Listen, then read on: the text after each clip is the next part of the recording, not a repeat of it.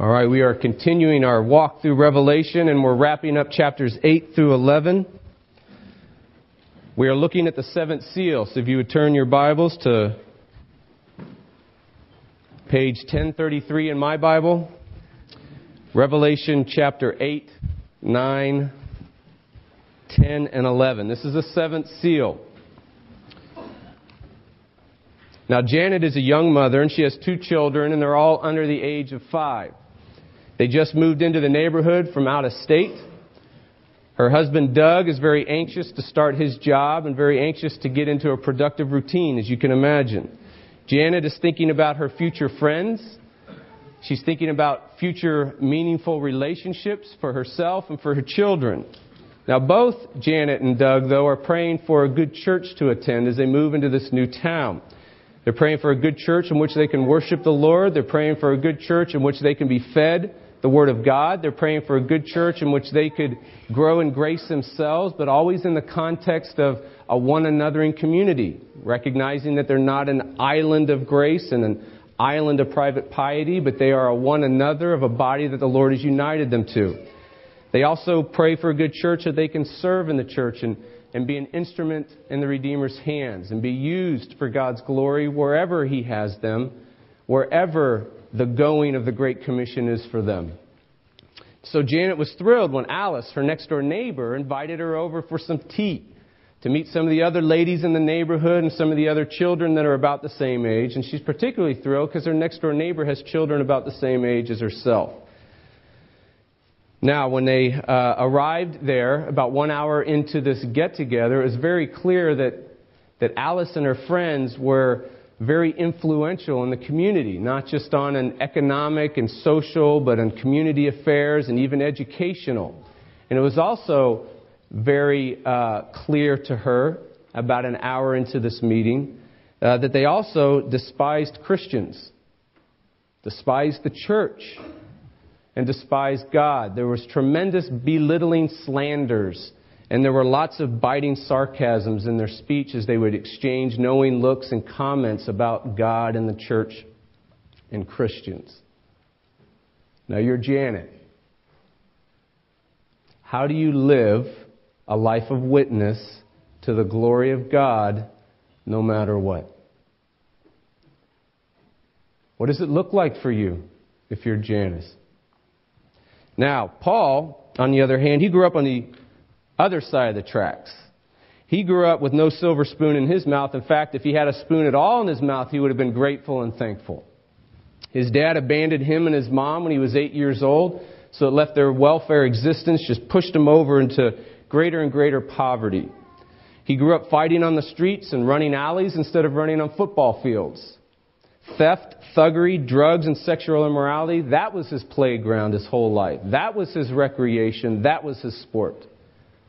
It was only a matter of time that after being in the wrong place at the right time that he'd be dead on the streets and no one would be able to claim the body. No family, no friends, right? But that's when Jesus shined the light of his glory into his heart. And that's when he saw Jesus to be his pardon and his perfection, and he actually trusted in him to be so. Becoming a Christian was life altering for Paul. It was a a cosmic shift in his whole life. A whole new way of looking at things, a whole new way of desiring things, a whole new way of putting his hands to work in the world. Yet, he still had this pull to the old ways of thinking, and to the old ways of desiring, and to the old ways of living. You're Paul. How do you live a life of witness to the glory of God no matter what. How do we do this? Well, what these particular chapters are about is that big idea. How does a Christian in this world's realm, between the first coming and the second coming, how do you live a life of witness to the glories of Christ no matter what? Please stand for the reading of God's Word. We're going to read chapter 10, 1 through 11. We've already taken a, a bit of pieces of the scripture reading last week on 8, 9. Just keep in mind, those of you that are joining us, we're entering into the seventh seal. I'll explain a little bit more to catch us up. But the seventh seal's being opened in 8. And through 8 and chapter 9, you've got seven trumpets that follow. And then all of a sudden, you have this intermission or this interlude between the sixth trumpet and the seventh trumpet, which should bring back to remembrance of the seven seals. And remember, there was between the sixth seal and the seventh seal an intermission, a time to focus on the church, the church on earth and the church in heaven. Same thing happening here. Then I saw another mighty angel coming down from heaven, and he was wrapped in a cloud with a rainbow over his head. And his face was like the sun, and his legs like pillars of fire. He had a little scroll open in his hand. And he set his right foot out on the sea and his left foot on the land, and he called out in a loud voice like a lion roaring. When he called out, the seven thunders sounded. And when the seven thunders had sounded, I was about to write, but I heard a voice from heaven saying, Seal up what the seven thunders have said, and do not write it down. And the angel whom I saw standing on the sea and on the land raised his right hand to heaven and swore by him who lives forever and ever, who created heaven and what is in it, the earth and what is in it, and the sea and what is in it, that there would be no more delay but that in the days of the trumpet call to be sounded by the seventh angel, the mystery of God would be fulfilled, just as he announced to his servants and the prophets. Then the voice that I had heard from heaven spoke to me again, saying, Go, take the scroll that is open in the hand of the angel who's standing on the sea and on the land. So I went to the angel and told him to give me the little scroll. That must have been an interesting conversation. I just noticed that. Would you please? Did he use please? And he said to me, Take it and eat it. It will make your stomach bitter, but in your mouth it will be sweet as honey. And I took the little scroll from the hand of the angel and ate it. It was sweet as honey in my mouth, but when I had eaten it, my stomach was made bitter. And I was told, You must again prophesy about many peoples and nations and languages, or languages and kings. The word of the Lord. Please be seated.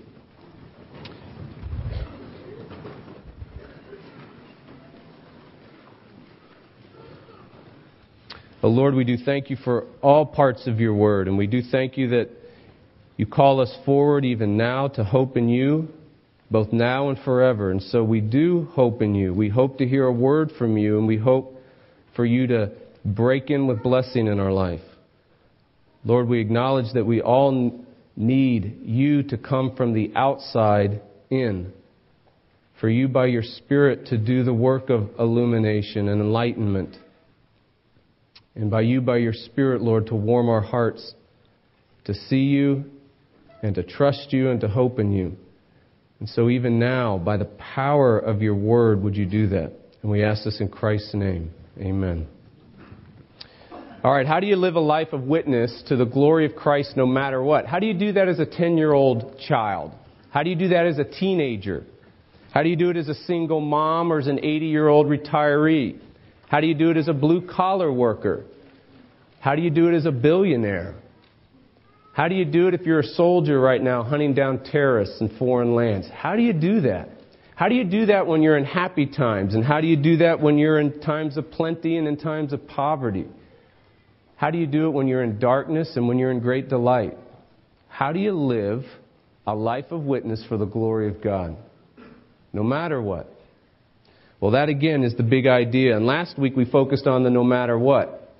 So there's one big idea, and that is how to live a life of witness to the glory of God no matter what. But there's a lot of no matter what in here, and that's what we focused on last week. And there were two major areas of no matter what. You might remember that the first was that no matter what is, you're going to face crushing calamity. Everyone in this room will face crushing calamity. It's guaranteed. In fact, it's even promised by the Lord Himself. It's not one of our favorite promises. This is not the promise you'll find on my refrigerator. And we won't find it on your refrigerator either. But it is one. You will face it. And that's what's taking place in here. In chapter 8, the seventh seal is opened. Now, we've been building up to this for a long time. I mean, right from chapter 5, when we saw that there was only one who could actually take the scroll from the hand of God, the scroll, remember, it had writing on the inside and on the outside, and they were sealed by seven seals. Now, the writing on the inside and the writing on the outside is the stuff of the kingdom of God. It's the good news kind of stuff. It's the stuff that's brilliant and beautiful of the grace of God for a people. And it entails all kinds of things like what this king looks like when he came and what he did when he came. And it also contains things about, well, the king's now in heaven and his people are still on earth. What does it look like for them in the kingdom of God? It contains that kind of stuff. But then even it forces us forward and says, well, what does the kingdom of God look like in the future? When there is ultra happiness and when, when heaven and earth do meet completely and finally and fully and God dwells with his people. This is the kind of stuff in the book. But there's these seven seals. And we've snapped off six of them, and now we get to the seventh one. Now, when we get to the seventh one, it's a tremendous silence takes place in heaven. It says for 30 minutes. Now, quite frankly, I don't know if that's literal or metaphorical at this point. But we do know everyone was silent. All the singing that we saw in chapter 4 and chapter 5 stops all these tremendous creatures. Remember the four great bodyguard, Praetorian Guard that guard the throne, will not allow unholiness to come in and, and stand before God. And they are always giving, day and night it says, praise and honor and glory. They stop. We've got the saints that are in heaven, the slaughtered saints that have this lament saying, God, when are you going to bring in the kingdom? They stop. Everyone stops. 30 minutes silence. And we saw that that is the calm before the storm. That it's one of those sick silences. Why? Because what's about to happen is the high king, the holiness of the high king is about to come face to face and crash into all unholiness. And so you have this picture of this transcendent, holy God about ready to step off his throne and slam himself personally into unholiness. And when he moved, everyone went quiet. Because it was the movement of God and the appearance of God. And so everyone stops their mouths.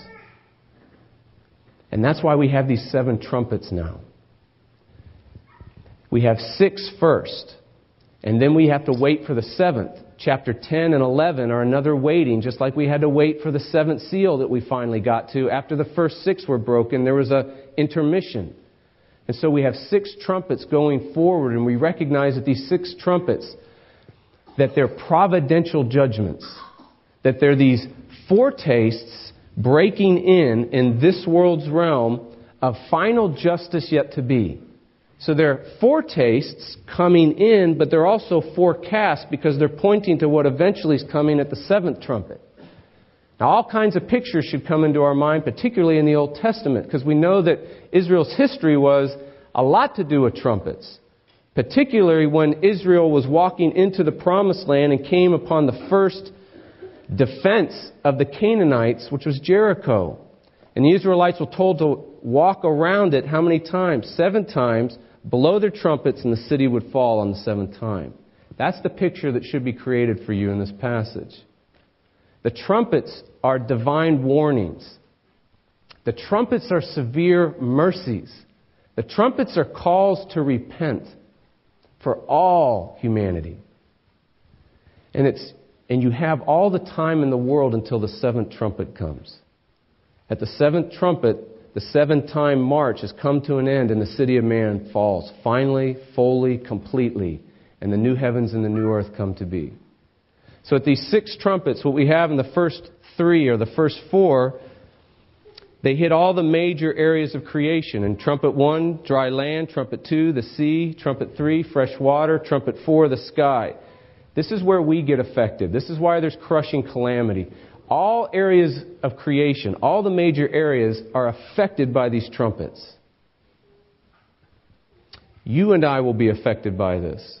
This is where suffering enters into. This is where persecution might take place. This is where we are woken up to our own unholiness. And so the call for everyone, believer and unbeliever alike, for all of us is to repent. So we don't look detachedly at a tsunami that comes in and say, Boy, I hope those folks repent.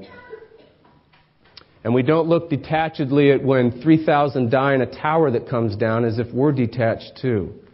The call for all of humanity is to repent. by the time it reaches our doorstep, no matter what your theology is, by the time an event reaches your doorstep, it comes from the hand of God.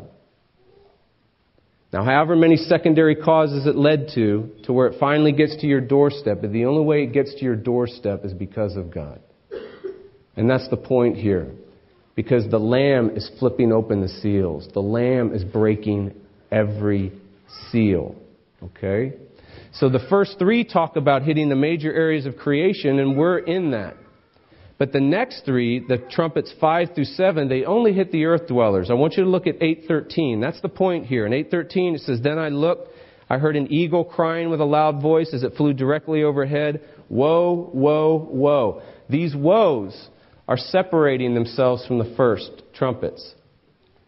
And notice these woes are to those who dwell on the earth, and the blasts of the other trumpets and the three angels are about to blow. So, what happens in these last three trumpets they are directed at unrepentant unbelievers. It's directed specifically at what's called earth dwellers versus Revelation heaven dwellers. Those that, that do not trust in the grace of God and those that refuse and reject to trust in the salvation of a slaughtered lamb. Okay? That's what's happening here. And then, of course, those that we're going to see in later chapters when we get to 12 and 13, the language gets a little more pictorial. The language gets a little more colorful. And these folks that are earth dwellers, these folks that are unrepentant, these folks that stumble over the cross, these folks that refuse to trust in the grace of God, that the grace of God is not a good thing for them, they're also called that they align themselves with the beast. And then we get that 666 seal put on them as opposed to the the seal or the name of God put on God's people. See how the pictures are starting to come together a little bit. Now, you might face cruel persecution, and that's the second thing. The second, no matter what might happen. All of us might face persecution. It's hard for us to imagine that in the American church. We're going to be more associated with not the beast, which is a demonized or a demon energized state power. The beast is symbolic of this demon energized state power that tries to stamp out the church.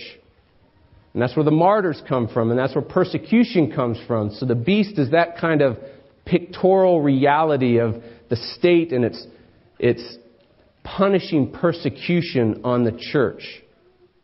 And it's demon energized. That's why it's called the beast. But there's another one called the harlot. And the harlot is, is symbolizing the world's seductive powers, where the world then beckons and appeals to the, the appetites and the cravings of the sinful nature. And it's, a, it's an appeal and it's a seductiveness of the world. And that's usually what gets the American church. But we might face cruel persecution. It might happen. In fact, when we get to chapter 11, that's where we got the two witnesses. And the two witnesses are represent, representing the church. And when we get down to 7 and 8, we see that the church dies.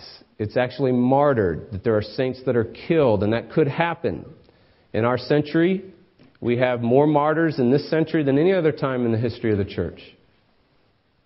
I know, again, we're in America, it's hard to see, but 150,000 martyrs, it said, every year take place in the church. All right.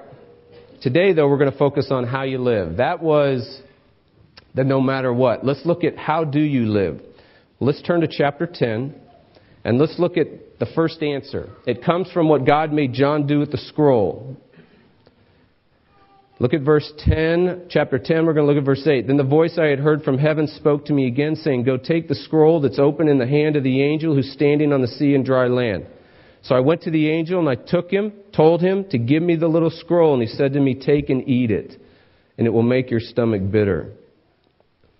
What God had John do, now remember what the scroll, the little scroll is just symbolizing the big scroll. It's the kingdom of God, and what John is made to do is actually eat the words of the kingdom of God and digest them. So, what God is having John do, which becomes the first application for how you live a life of witness, is that you've got to get God's word in you. You've got to eat it. You've got to eat the words of the kingdom of God for yourself. These words need to be internalized. You've got to own them. You've got to take in the realities. The words need to be sweet to you. You need to taste the words of God in such a way that they are sweet like honey. And some of the words are bitter and turn your stomach sour. But notice the close, close proximity of John to the Word of God. It's no longer outside him. It's now been chewed up in such a way that it's been internalized that he actually tastes the sweetness of the kingdom of God and he tastes the bitterness of the kingdom of God.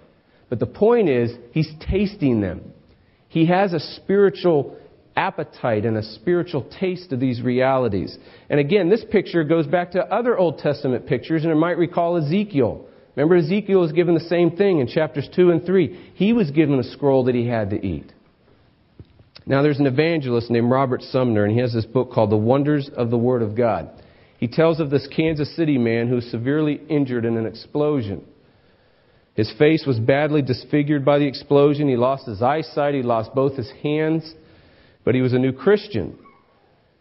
As a new Christian, one of his great disappointments and discouragements was is he had a real desire to know God's Word and read God's Word, and now he couldn't.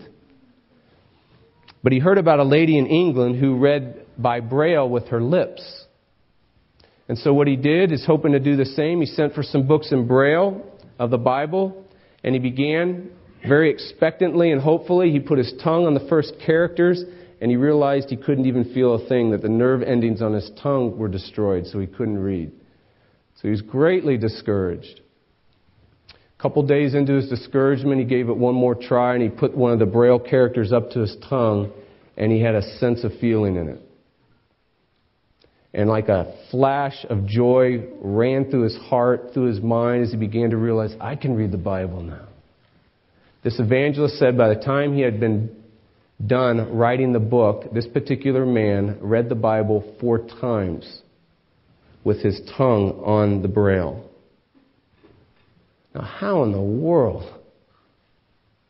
I mean, can you imagine the tediousness? And why in the world would he do it? What would make him do it? The answer, according to this passage, is the Word of God is like honey on your lips. It tastes real good. And it is incredibly nourishing. And so there's two pictures, I think, that come out of this passage. The first thing that we must do is internalize the Word of God. If you're going to live a life of witness, to the glories of Christ no matter what. The Word can't stay on the outside of you. It has to get internalized. It has to get inside of you. It's almost like you must breathe in the Word of God like it's the very breath of God Himself. That's one picture. The other picture we get here is that the Word of God is like spiritual food, and you actually digest it in such a way to be your spiritual nourishment. It is honey on the lips. So now all of us should be asking, well, how in the world do you do that? How does the Word go from outside to being inside? How do you internalize the Word of God? And that's where we ended basically last time, and that's this. Trying to figure out a way for you to remember. I'm not trying to be too cute, but I am trying to have a little cuteness in there. We all watched the movie The Chronicles of Narnia. We love the books. If you think of Aslan, if you think of Aslan, you'll think of how do I internalize? Here's an acrostic. A for Aslan, admit. Admit your lack of internalization. Do you understand the tremendous freedom of being able to go to the Lord right now and admit that you lack, that you're internalizing the Word of God? The tremendous freedom there is in honest and open communication with the Lord. That right now, no matter where you are, you can admit, Lord, I do not have your word, I lack your word being internalized in me. And experience the freedom of honest and open communication with the Lord, but also you begin to feel and experience the freedom that comes from experiencing His forgiveness for it. And there's a process when you admit what happens, your soul begins to move from this noisiness to a quietness. Until we actually admit where we are before the Lord and we're honest before the Lord, you can probably attest to, as I can, our souls get very noisy. There's a lot of static, there's a lot of voices, there's a lot of interpretations, there's a lot of noise from our cravings and our desires, there's a lot of noise from our relationships and our families, there's a lot of bombardment of different static coming from all areas. But all of a sudden, when you admit your honesty before the Lord, what happens is your soul moves from noisiness to be still, my soul. Because it begins to quiet itself as it rests on God Himself. And that's a tremendous movement when you just begin to admit. Admit you lack internalizing God's Word. Okay? S. Seek the Holy Spirit's help while reading God's Word. Many years ago in a Moscow theater, there was a matinee idol named Alexander Rostovtsin. He was playing the role of Jesus in a sacrilegious play. And it was entitled Christ in a Tuxedo. So this is probably at least 20 years. During the play, he was supposed to read two verses from the Sermon on the Mount, and then he was supposed to remove his gown and cry out in a loud voice, Give me a tuxedo and a top hat, as he was impersonating Jesus. But as he read the words, here's the words he was supposed to read Blessed are the poor in spirit, for theirs is the kingdom of heaven. Blessed are they that mourn, for they will be comforted. As he began to read those two verses, he started trembling on the stage. And this is a rock hard atheist. And he's done this production before. And he starts trembling at the words he's saying. And then what he ends up doing is he ends up keep reading the Sermon on the Mount. Now, all the other cast members started catcalling him, stomping their feet, coughing, trying to get him to get back on track at what he was supposed to do. And he kept going. And finally, the curtain's coming down on him. Before the curtain comes down on him, he has a flash of scripture from when he was a child that he had heard when he had happened into a Russian Orthodox church at some time. And this is what he yelled out with a voice filling the whole theater. He yelled out, Lord, remember me when you come into your kingdom. And before the curtain hit the ground, he was trusting in the pardon and perfection of the Lord Jesus. Now, brothers and sisters, you'll seek the Holy Spirit's help while reading the Word of God if you believe what God actually says, and that is this that the Holy Spirit finds you in the Word that the Holy Spirit finds me and the Holy Spirit finds you in the Word. And if we believe that God's Spirit is present in the Word, and that's why the Word's called living and active, and that's why we have that wonderful metaphor that it's an uncaged lion. That the Word of God is not caged, it's a lion that's out of the cage, and the lion devours and it doesn't need to be protected. We need to be protected from the Word of God. It's living, it's active, it's sharper than double-edged sword, that there's power in the Word of God. And if we believe that, we seek the Holy Spirit's help while reading it. And we do things like this. We say, Oh God, may you give me eyes to see you in the Scripture. And the Puritans called it light. May you give you light. May He open your eyes so that you see God. The second thing we end up praying and seeking help for is while we're reading the scripture, we say, Oh God, would you give me a, a heart? Would your word be my heart? Would your word give me heat? Would your word warm my coldness to you? Oh God, would you actually give me the faith to trust you and hope in you and love you and worship you and adore you in the scripture? I think a lot of us do not, myself included, experience a spiritual sight and a spiritual appetite because we still think it's up to us to get it. We think we bring the eyes and we bring the heart when we come to the Bible. And then this is a big problem for us. Because if you're like me, I don't have a lot of eyes and a lot of heart that wants to even open the Bible on some days. So if I'm waiting for me to bring it, I won't go to it. But if your approach is what God says about His Word, that He actually finds you in the Word, that He actually is present and opening your eyes to see Him in the Word, and ends up chipping off the frost in your heart in the Word. Now you go to the Word, and wherever condition you're in, you say, Oh God, work on me. Give me eyes. Give me heart. Okay? And that leads to the second one, and that's this. Locate. So we got Aslan, admit. S, seek the Holy Spirit's help. Third one, locate. What you're going to locate is Jesus in the center of God's Word. I cannot tell you how important this is. Especially today. There was a time in church history where if we were to sit around and talk maybe 100 years ago, 150 years ago, if I was to say locate Jesus in the center of God's Word, everyone would be able to raise their hand and tell you how to do that. I'm talking an eight year old child would be able to tell you that. Now, now most of us, we've grown up in traditions and we've grown up in situations where the church is in its particular part in history, where instead of locating Jesus in the center of the Word, we're locating eternal ideas and universal principles in the Word. We're locating how to fix your marriage in the center of the Word. We're locating how to lead like Nehemiah in the center of the Word and how to kill your giants like David in the center of the Word. We're, we're listing off how to's and easy listening laws, right? So, how do you do that? Well, first thing I want to say is this reading the Bible to see what God demands of you does two good things for you. If you're reading the Bible, there's two ways you can approach it. The first one is you can read it to see what it demands of you. In other words, read it for the, the laws. Read it, read it for the instructions. Read it for the training in righteousness. And it does two great things. First is it'll humble you. and it'll humble me. It'll crush us.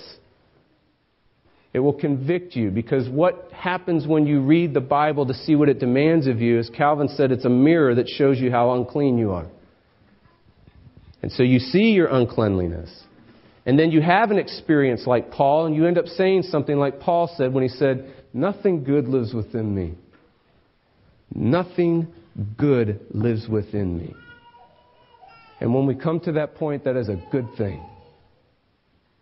There's tremendous freedom in life when you are able to say that because the Holy Spirit opened your eyes to show you who you really are. And that is a good thing. Second thing the Bible does when you read it that way to see what it demands of you is it teaches you, it instructs you, it, it trains you. It shows you what righteous living looks like. It shows you if you were righteous and obedient, this is what it does look like. It looks like submitting yourself under others and considering them better than yourself. It looks like pursuing your joy and the joy of another, real love. It looks like submitting to civil authorities. And it looks like the hierarchy in families and children honor and obeying their parents. And it looks like the code of ethics we see throughout the scriptures. It looks like that. However, you can't do that apart from a connection to the most central part of the scripture if you miss Jesus in the center of the scripture, all your running after righteous rules will do is make you self righteous or crush you even further. Those that have a tender heart.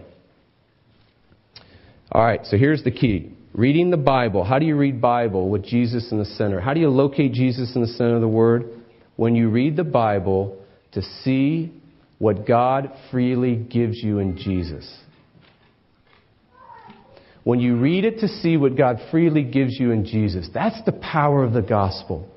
If you come to the Bible, you even come to a command or you come to an imperative. If you read it to see what He demands of you, it's going to do its great work in your life. It's going to humble you and crush you. And it's going to show you, yep, if you're connected to grace, this will start taking place in your life.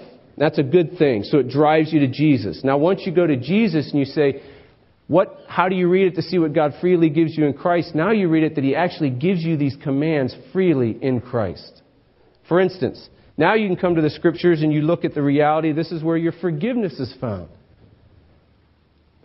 That your forgiveness is found in what God freely gives you in Jesus. That your righteousness is found in what God freely gives you in Jesus that your changed life is found in what God freely gives you in Jesus. That your new eyes and your new thinking and your new feeling, your new desiring, your new living, your new acting, your new obedience, this is what God freely gives for you in Christ Jesus. Your power to change, this is what God freely gives you in Christ Jesus. I don't have love. This is what God freely gives you in Christ Jesus. I am just sour. I have no joy. This is what God freely gives you in Christ Jesus. Well, I don't know if I can think right. I can't even hold my thoughts. I can't even interpret reality. Everything is going nuts. Confusion and chaos. I can't quiet my soul. I read the Bible and all I do is think of what I can't do and cannot do. This is what God freely gives you in Christ Jesus forgiveness, righteousness. I don't know where I am. I fail and I'm fearful. God freely gives His presence to you, freely in Christ Jesus. Do you see this? This will turn your Bible reading upside down. And the power of the gospel shines. Because Jesus becomes everything. And now you boast in him. Okay. We got to keep moving. Act. That's the second A. Trust God's presence and power to go with you. Now you've located Jesus, and now that you know his cross and his crown, his complete obedience has done it all. Because he's done it all. The whole salvation is accomplished. Now you can act. Go forward with trusting that his presence and his power is with you. And you can practice that. You can practice that in the midst of your confusion right now. I'm going to act and I'm going to go forward believing because of Jesus that His presence and His power is with me right now.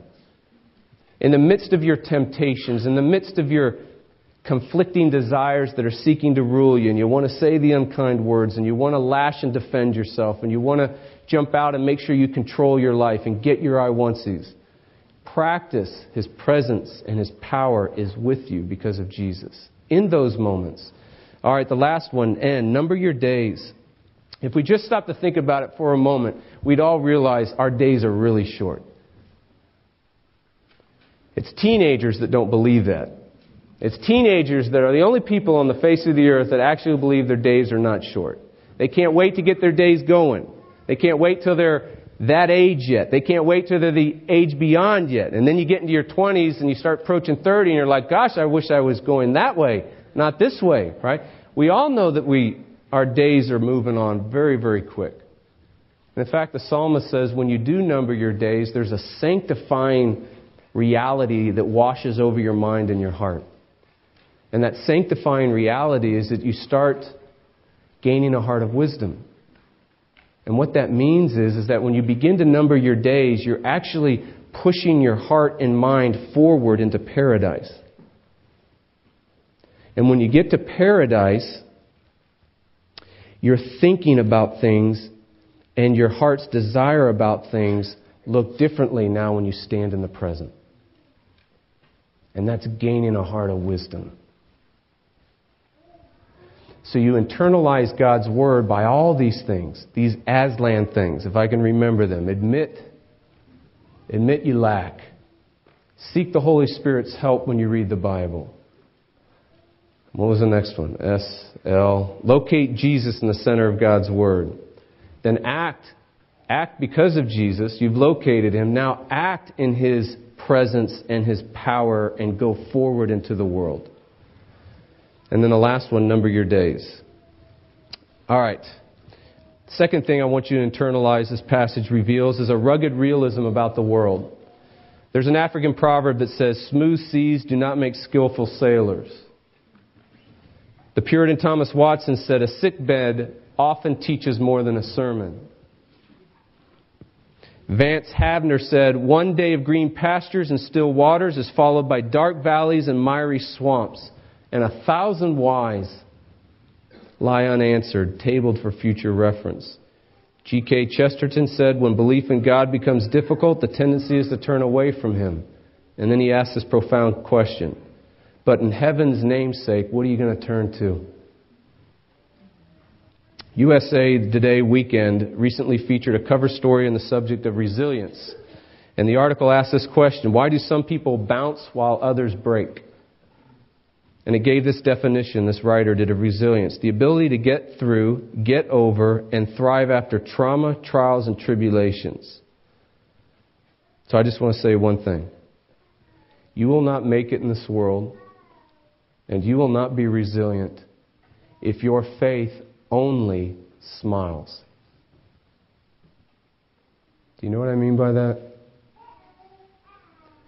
If you don't have a rugged realism about what this world is like, That your faith is only a smiling faith, you will never make it. You will never have categories for passages like 11:10. Let's look at 11:10. You won't know what to do with something like this when after the martyrs are slaughtered and they refuse to even be buried is the picture here at the end of verse 9. 10 says, And those who dwell in the earth will rejoice over them and make merry and exchange presents because these two prophets or the church have been a torment to those who dwell on the earth and now they're dead. The world always hates the grace of God. I know that sounds shocking to us. But you will develop a rugged realism if you begin to realize that you will not, in this world, have things set right. Ultimately. And that the realism of the world is the world stumbles over the cross, and the world despises the cross, and the world rejects the grace of God. And we all know, yeah, but what about, what about that person? I know that someone. I was that someone that, that no longer does so. And you're exactly right. And what happened? You were taken out of the world into another kingdom. Because this world's nature will always stay the same. So much so, you gotta be transferred out of it to another kingdom. Darkness to light. So, those of us that only have a smiling faith, what ends up happening, whether by your word, if you teach it, or by your witness in your stoic manner, you do a lot of harm to the church. You do a lot of harm to your brothers and sisters, and you do a lot of harm to your children. If they don't see you break and you get hurt and you trust the Lord in desperation, where else are they going to see it? So you've got to internalize. Remember, we're trying to be a witness to the glories of Christ no matter what. So we've got to internalize a rugged realism about this world. A rugged faith, and it consists of two things. It's found in John 16:33. Jesus said, "In the world you'll have tribulation, but take heart, I've overcome the world." He says two great things. You're going to have tribulation. You can't escape it in this world. In this world, you will have tribulation. Jesus promises it. When you believe that and you really get that, you will have a rugged realism and you'll have a rugged faith. But you also get the other part. But take heart, I've overcome the world. You can't escape this. In Jesus, you have triumph. You have tribulation in the world? Yes, rugged. In Jesus, you have triumph. You have courage and strength to go on, a rugged faith and a rugged realism. Let's see if I can do the last one so that we're moving out of this passage. Internalizing a rich faith in the resurrection. So we got three internalize. Internalize the Word of God, internalize a rugged realism, internalize a rich faith. If you look at 11, 11 through 13, what ends up happening here is it says, But after the martyr's death and after the rejoicing of the world, but after three and a half days, a breath of life from God entered in them. They stood up on their feet, and a great fear fell on those who saw them. Then they heard a loud voice from heaven say, Come up here. And they went up into heaven in a cloud, and their enemies watched them. Oh, there are unbelievable pictures here. Don't miss the picture of time here. Three and a half days. This is not years. It's not even a a semester. It's not even a month. It's not even a full week. It's half of a full week. Three and a half days is all it lasts. Paul would say, this slight and momentary affliction. Don't miss the picture here, too. A breath of life from God entered them and they stood up on their feet. You know where that should take you? It should take you probably about probably about 1500 years Well, now probably about 1800 years. No, probably a little more than that. It'll take you a long time. Back into time when actually there was this great valley and there were bones all over the valley. Remember this? And Ezekiel walks in and God says to Ezekiel sees this valley of dead bones and dry bones and he laments Israel. And who can restore Israel? And God says, Ezekiel, open your mouth and preach. And all of a sudden, Ezekiel starts preaching the best sermon heard on this world's realm, and an army of bones start clattering. And the leg bone connects to the, and the hand bone connects to the, and the organs are put back together again. And all of a sudden, this army of Israel, full organed, full body, full skinned, standing before God as the Word of God was being preached. That's the picture. Except the difference is this for Ezekiel, he had to preach a long sermon. For God, he says, Come up here. Three words. And you rise from the dead. Come up here. Three words. And the last picture is notice what happens to you. Notice the imitation in verse 12. They heard a loud clap, voice from heaven, come up here. They went up to heaven and everyone else, the enemies, feared them. They went up to heaven in a cloud. Who should that remind you of? How did Jesus leave? He went up to heaven in a cloud. So, do you want to be like Jesus? I mean, do you really want to imitate Jesus? And I mean not the what would Jesus do stuff. And I don't mean the moral, ethical stuff. Because the moral, ethical stuff and the what would Jesus stuff do cannot cause this to happen. But if you really want to be like Jesus, imitate Jesus, you rise from the dead because he first rose. And so, if we're going to imitate him, the greatest news in all the earth is that his resurrection was just the first, not the last. It was the beginning, not the end. And so now you imitate him by rising from the dead in the blink of an eye, and all he has to say is, Come up here, and it's all over. And then we're on to the new heavens and the new earth. Amen.